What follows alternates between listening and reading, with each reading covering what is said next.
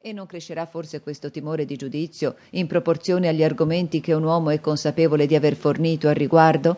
Se per esempio la sua intera vita fosse stata continuo oggetto di satira, egli potrebbe ben tremare quando un noto autore satirico la prendesse a soggetto. Ora, Ser, se applichiamo questo alla vostra modesta versione al panegirico, quanto apparirebbe ragionevole il vostro timore nei miei confronti. Certamente avreste già potuto soddisfare la mia ambizione con questa sola confidenza, tanto che preferirò sempre l'indulgenza verso i vostri desideri alla soddisfazione dei miei. Ve ne darò un esempio molto significativo in questa dedica, nella quale sono determinato a seguire l'esempio di tutti gli altri autori. E non considererò affatto ciò che il mio mecenate realmente meriterebbe che scrivessi, ma ciò che gli farà maggior piacere leggere. Senz'altra introduzione, presento qui il lavoro di alcuni anni della mia vita. Quale merito abbiano questi lavori vi è già noto. Se con il vostro giudizio favorevole ho ricevuto qualche apprezzamento per essi, non può essere attribuito alla vanità, poiché avrei dovuto concordare implicitamente con la vostra opinione se fosse stata data a favore della produzione di chiunque altro. In senso negativo, infine, permettetemi di dire che se avvertissi qualsiasi grande demerito nell'opera, voi siete l'ultima persona la cui protezione oserei domandare. Proprio dal nome del mio mecenate spero che il mio lettore si convincerà, dal principio dell'opera, che non troverà nell'intero suo corso nulla che arrechi offesa alla religione e alla virtù, nulla che sia in disaccordo con le più strette regole della decenza, né cosa che possa offendere anche l'occhio più casto.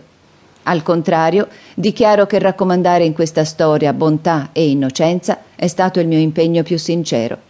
Con compiacenza avete pensato che io abbia raggiunto questo onesto proposito, e a dire il vero è assai facile da raggiungere in libri di questo genere, perché sono una sorta di ritratto in cui la virtù diventa, diciamo così, oggetto evidente e ci colpisce con un'idea di quell'amorevolezza che Platone afferma esistere nel suo nudo fascino.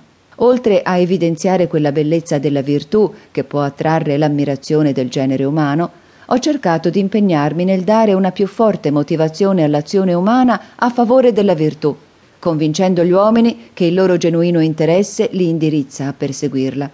Con questo proposito ho mostrato che nessun guadagno portato dalla colpa può compensare la perdita di quel solido, intimo conforto della mente che è certamente compagno dell'innocenza e della virtù né può alla fine controbilanciare il male di quell'orrore e di quell'ansia che al loro posto la colpa insinua nei nostri cuori.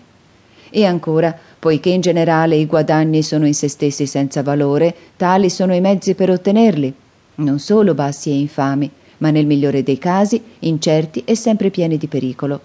Infine ho tentato fortemente di inculcare che la virtù e l'innocenza possono essere raramente offese, se non dall'indiscrezione, e che è soltanto questa che spesso le fa cadere nelle reti che la malvagità e la volgarità tendono loro. Una morale che mi sono molto affaccendato a elaborare, perché l'insegnarla è, tra le altre cose, la cosa più semplice da perseguire con successo, poiché credo sia molto più facile rendere uomini buoni saggi che quelli cattivi buoni.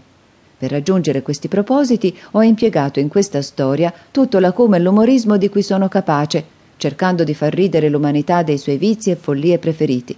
Quanto sia riuscito a raggiungere questo buon intento lo lascio al candido lettore con due sole richieste. Primo, che non si aspetti di trovare la perfezione in quest'opera. Secondo, che scuserà alcune parti di esso che non presentino quel poco merito che spero possa apparire in altre. Non vi tratterrò più a lungo, Ser. In verità, ho finito col fare una prefazione mentre avevo dichiarato di scrivere una dedica, ma come avrebbe potuto essere altrimenti?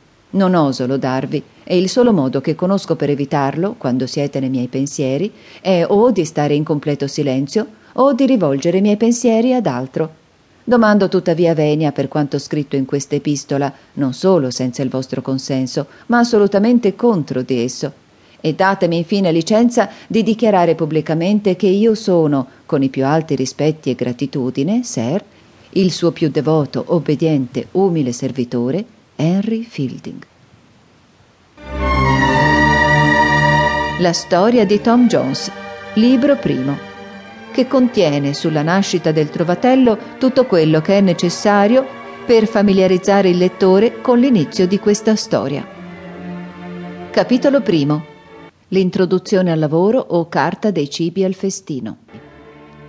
Un autore dovrebbe considerare se stesso non come un gentiluomo